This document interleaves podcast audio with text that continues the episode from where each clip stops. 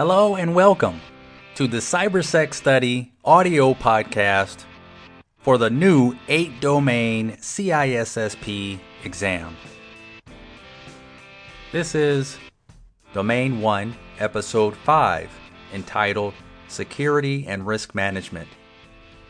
You're listening to the free version of this episode, which does not include all of the content that's available in the full version of this episode, located on the website at www.cybersecstudy.com. So let's begin. Informational note number 13. Either accidentally through mistakes or lack of training, or intentionally through fraud and malicious intent. System users cause more serious and hard to detect security issues than hackers, attackers, espionage, or equipment failure. And think of Edward Snowden with this one, a system administrator who was entrusted with access to the entire network. Term number 57 Employee controls. There are employee controls that employers can implement to prevent fraud and corruption. Term number 57.1 Rotation of duties. No one person should stay in one position for a long period of time because they may end up having too much control over a segment of the business. Term number 57.2 Separation of duties. Separation of duties involves making it so that the completion of a task requires more than one person.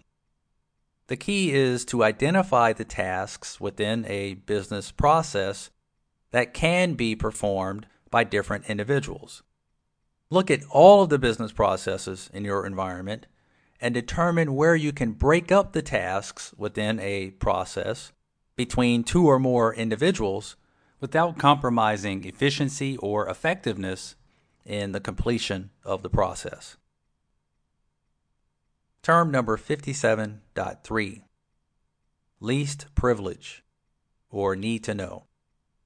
Least privilege refers to granting users only the accesses that are required for them to perform their job functions. Term number 57.4 Mandatory vacation. While employees are on vacation, other individuals fill their positions or perform their tasks, and thus can usually detect any fraudulent errors or activities. Term number 57.5 Split knowledge. No one person knows or has all the details to perform a task. For example, two managers require to open a bank vault. Term number 57.6 Dual control. In comparison to split knowledge, dual control is more of a physical activity. Split knowledge requires you to know something, you may perform an action based on your knowledge, but dual control is more of a physical activity. Two individuals are usually required to perform a task, but must be available and active in their participation to complete the task or mission. For example, two Navy officers must perform an identical key turn in a nuclear submarine. Term number 57.7 Collusion. Collusion is when two or more individuals work together to commit fraud. If separation of duties is applied, collusion must take place in order for fraud to be committed. And we want to create situations where collusion is required in order for fraud to be committed. Informational note number 14. If the concept of separation of duties is applied, collusion must take place for fraud to be committed. Term number 58 Employee Termination Processes. An organization should develop and implement consistent employee termination procedures, which may include exit interviews and return of keys, identification cards, badges, tokens, and cryptographic keys. Terminations may be friendly or unfriendly and will require different levels of care as a result. The place that I experienced the best employee termination process was at Estee Lauder. I had a short term contract there. On the last day when I submitted my final work product, I shook my two managers' hands. Before I turned around to walk out of their office, they asked for my ID badge. By the time I returned back to my office, I tried to log on to the computer system to complete my final timesheet, yet my access was already terminated. So A plus to Estee Lauder on employee termination procedures. Term number 58.1 Termination procedure number 1. The employee must leave the facility immediately under the supervision of a manager or security guard. Term number 58.2 Termination procedure number 2.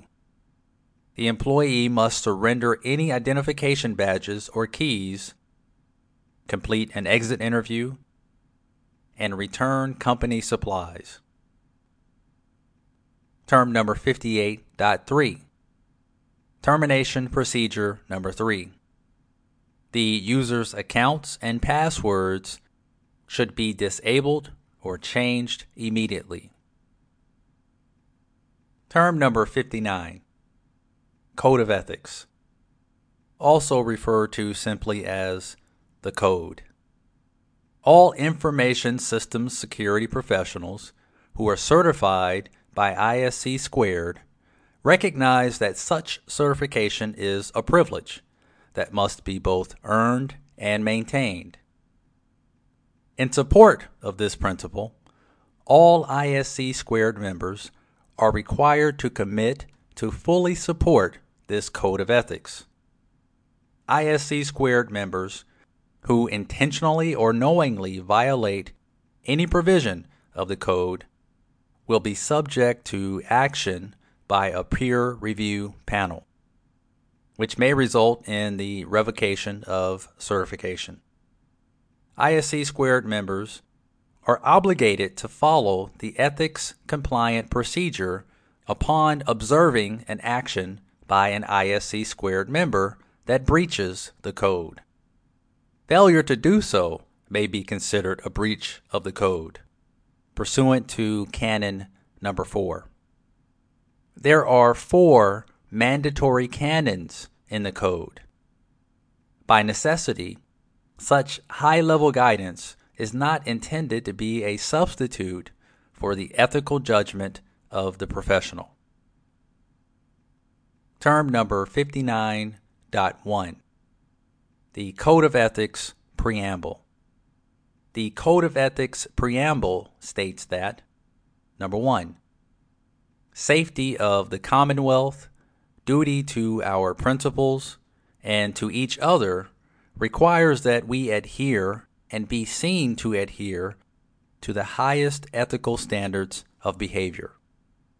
The second Code of Ethics preamble is strict adherence to this code is a condition of certification.